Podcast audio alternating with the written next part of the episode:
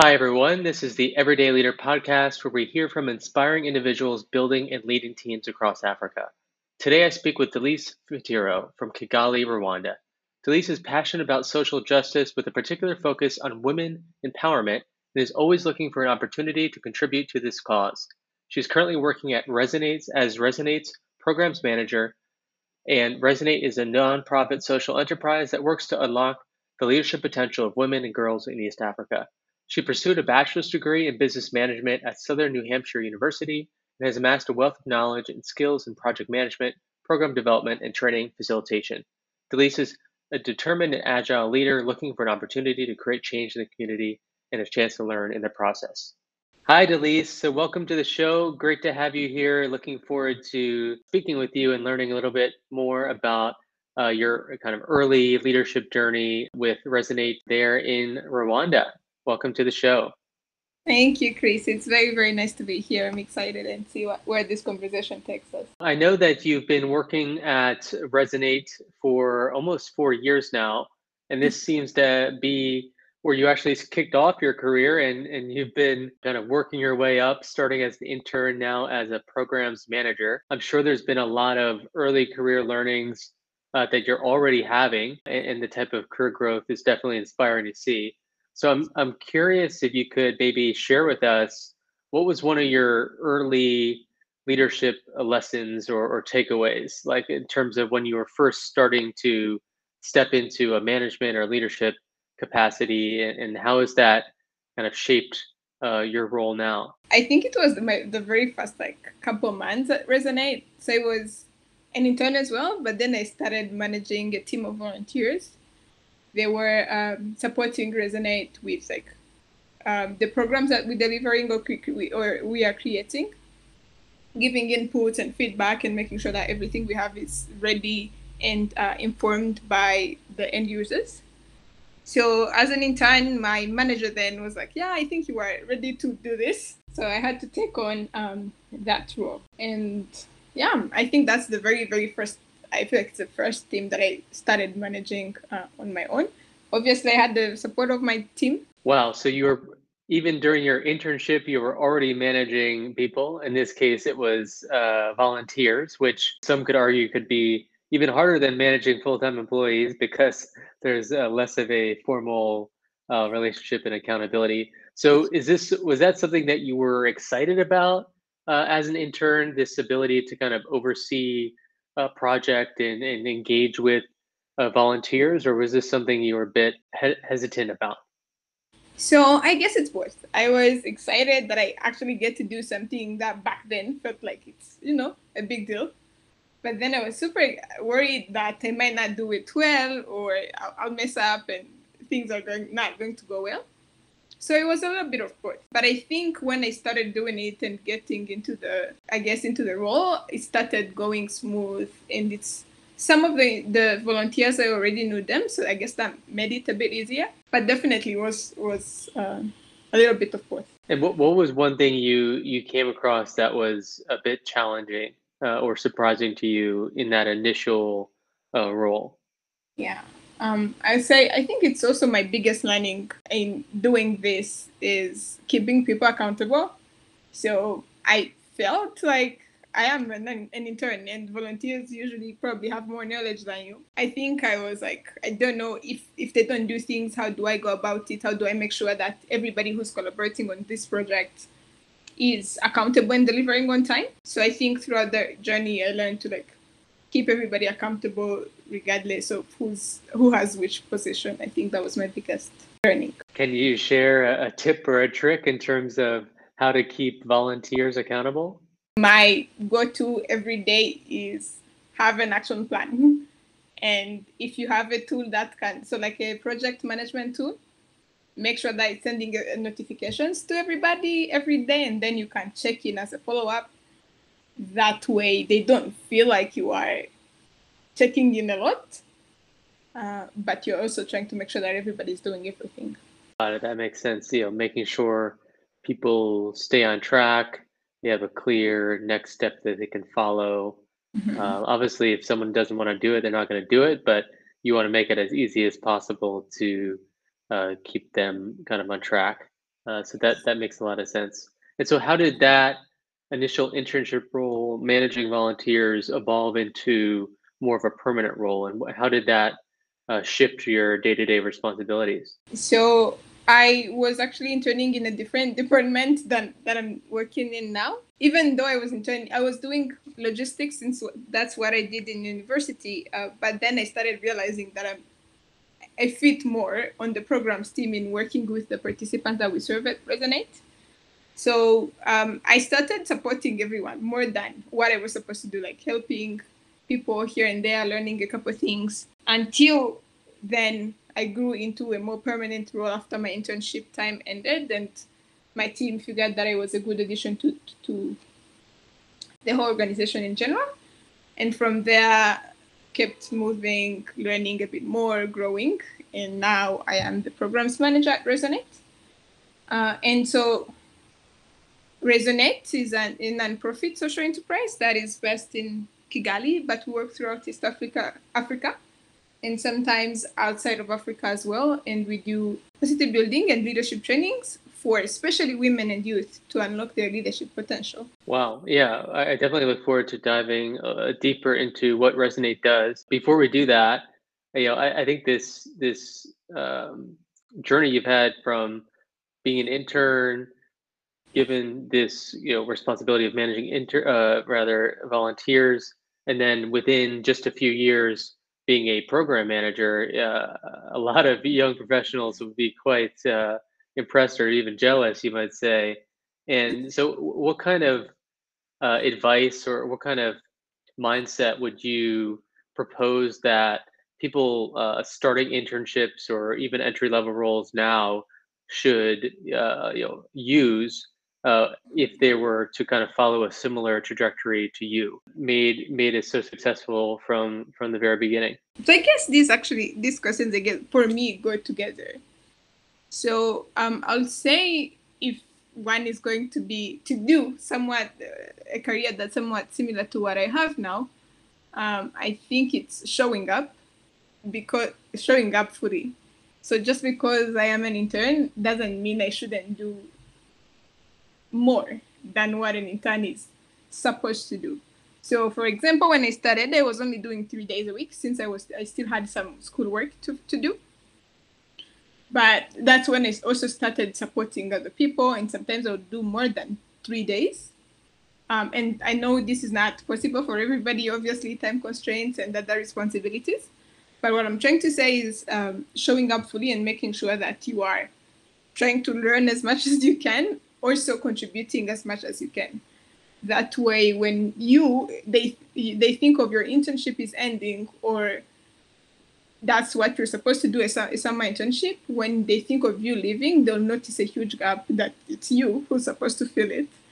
I feel like that's how then they start asking you to stay for a more permanent role. So that's what I would say. Make yourself needed, if that makes sense. Makes a lot of sense. Showing up, also just in the mindset that you're already, you know, in your next role and acting that way, that definitely goes a long way. Because if you just act in the way of your current role, people will view you that way and assume that that's your kind of status quo, and that they'll need to do a lot of extra work to get you ready for the next level. Exactly. You just said it better than I would. As of the second question you had, for me staying with the same organization for a while, I'll say it's knowing your values early on and knowing an organization that you align with. I was fortunate enough because I had like some session and trainings before, like thinking about your values and what that means to you and how that should show up in your professional life. But I also feel like it's something you can find anywhere from the internet or pretty much everywhere. So I think considering your values and the place that you are going with before you apply for an internship.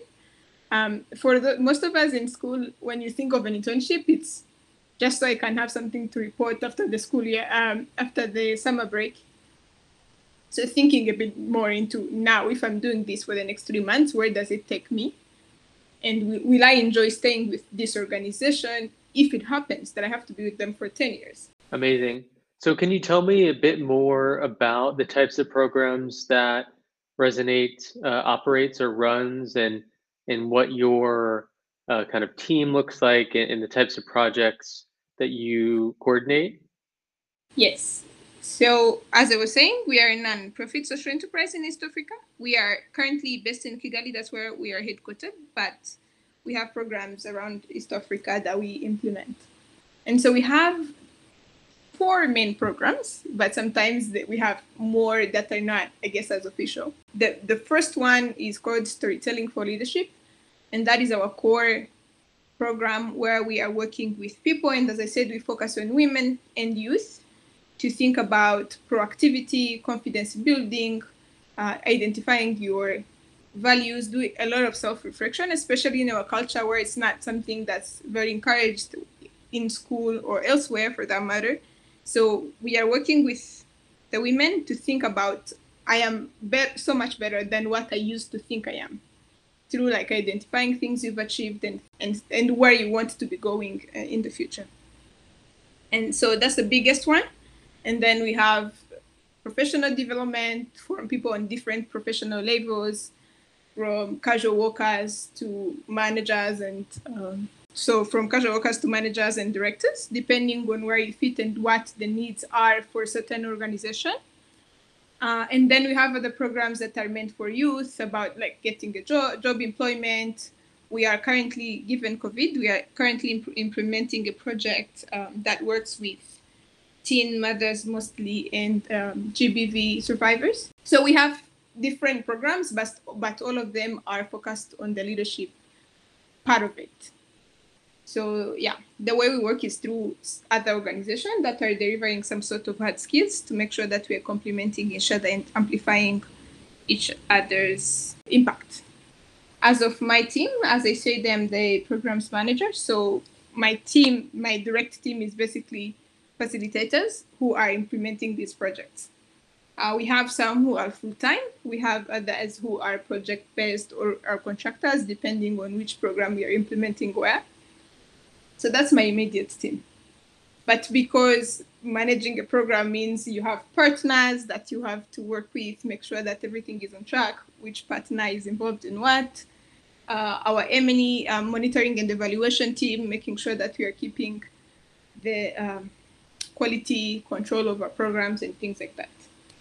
So that's what my role looks like. Wow, that's quite interesting. I'm curious personally. You know, it sounds like the setup you've described, you're a nonprofit, so you must report to investors or funders of sorts on impact metrics. Yet you also kind of have a B2B or business to business model, which I assume is revenue generating, and you have clients who expect some kind of impact based on their own criteria. So how do you balance those two sets of stakeholders? Yeah, definitely it's been a bit of a struggle balancing the money and the impact, for lack of a better word. So we try for capacity. So for most of professional development and people who are outside of our target group, it's very easy to know these are paying partners who bring in revenues for sustainability and working with the folks who can afford it. And then the funders are our biggest revenue comes from funding. So, and they fund our impact, the impact we care about, our mission and vision. So working with them, I think, is the easiest part, given that they understand what we're doing. The partners who are generating revenues are the ones who sometimes want to change things.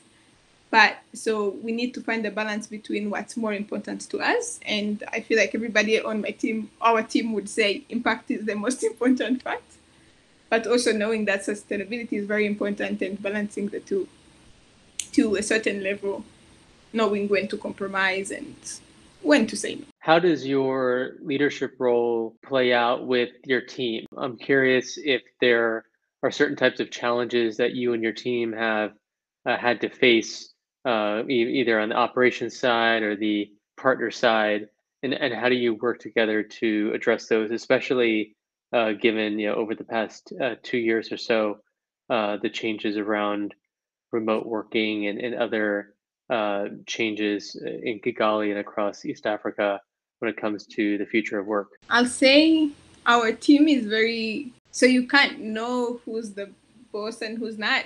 Everybody, I feel like everybody can relate to everybody. We have the open door policy, which we work in an open office anyway, so that's easy.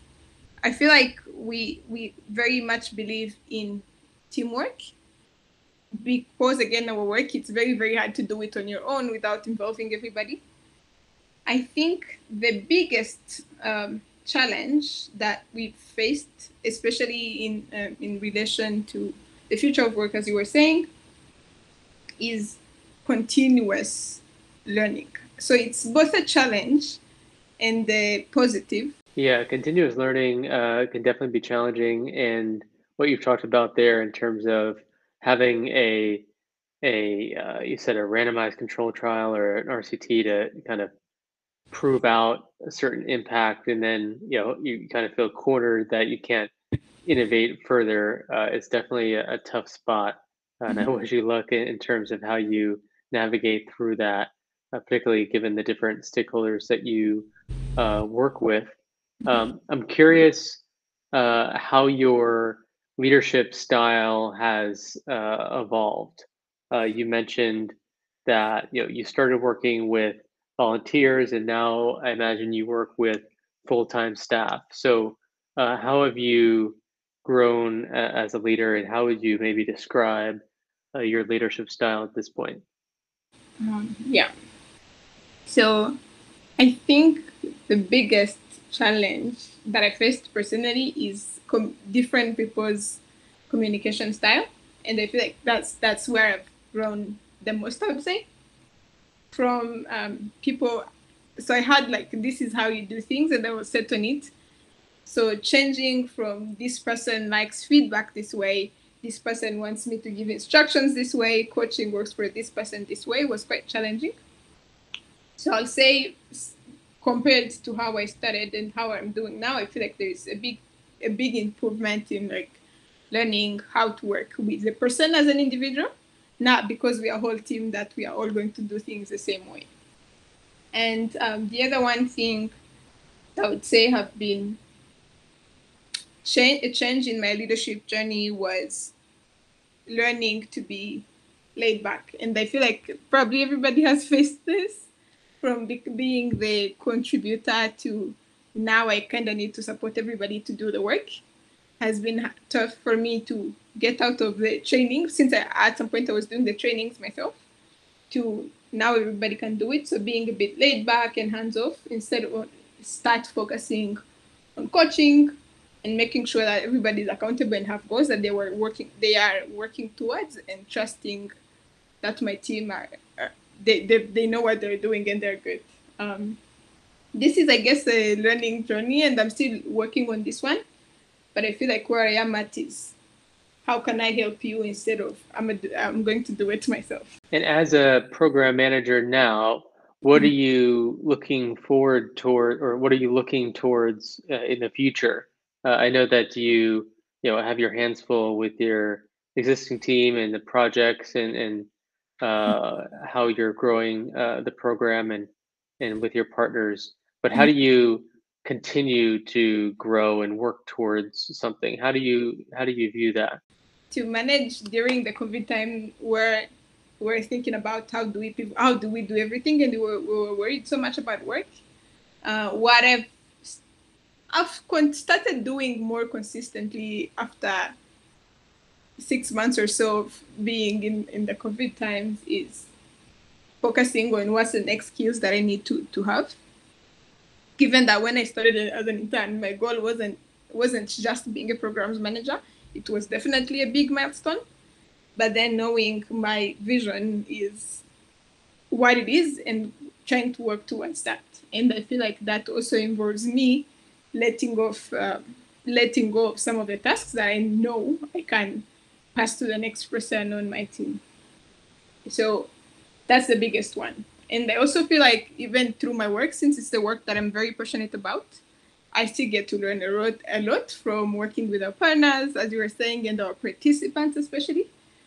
Since our work is rooted in storytelling, so we do a lot of sharing, which I feel like gives you a different perspective on life. So I am definitely looking forward to doing more than what we are doing now at work, but also focusing on what's my next step in my leadership journey as well. So making sure that I set time for myself to learn outside of work, that will help me grow in my role and in my career for the next 20 or 30 years. I myself, and I've seen in other people, when you have spurts of professional growth, there's a tendency to almost stagnate because you're at a place of comfort, similar to what you mentioned earlier. So it's definitely good to, always be learning and always be challenging yourself to not get comfortable. So it sounds like you're looking at things in the right way. I just want to wrap with one last question. You and your firm Resonate. You work across East Africa. What types of trends are you seeing in professional development, in entrepreneurship support across the region that you feel are maybe being overlooked or underappreciated that have a place in the future of work? I'll say the biggest one is probably the technology or the digital divide, where at least for the type of work that we do, there are people from a certain group who are able to use Zoom or Google Meet the way we're doing it. And so that's okay to do a virtual training. But then especially the type of people that we work with, the target population sometimes doesn't even have a smartphone.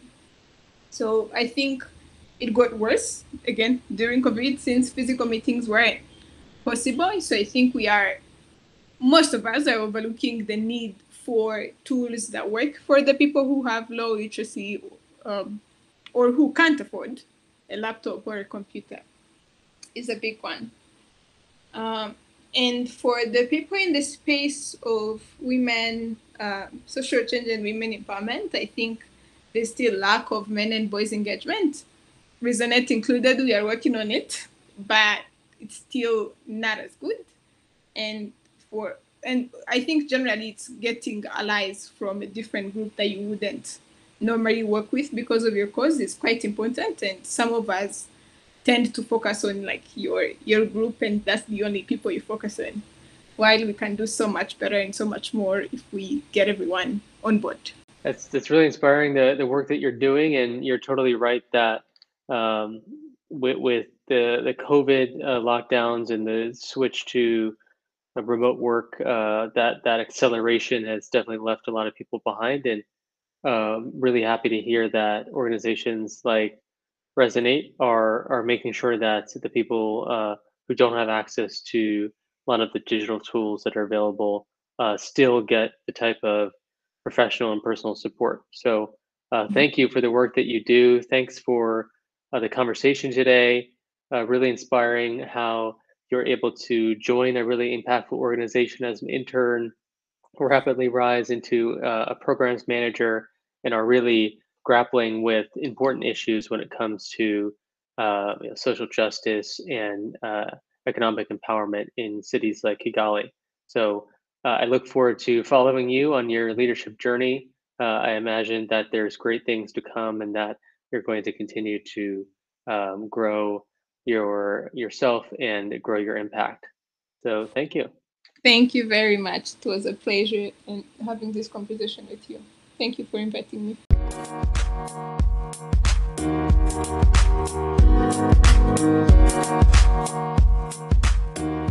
me.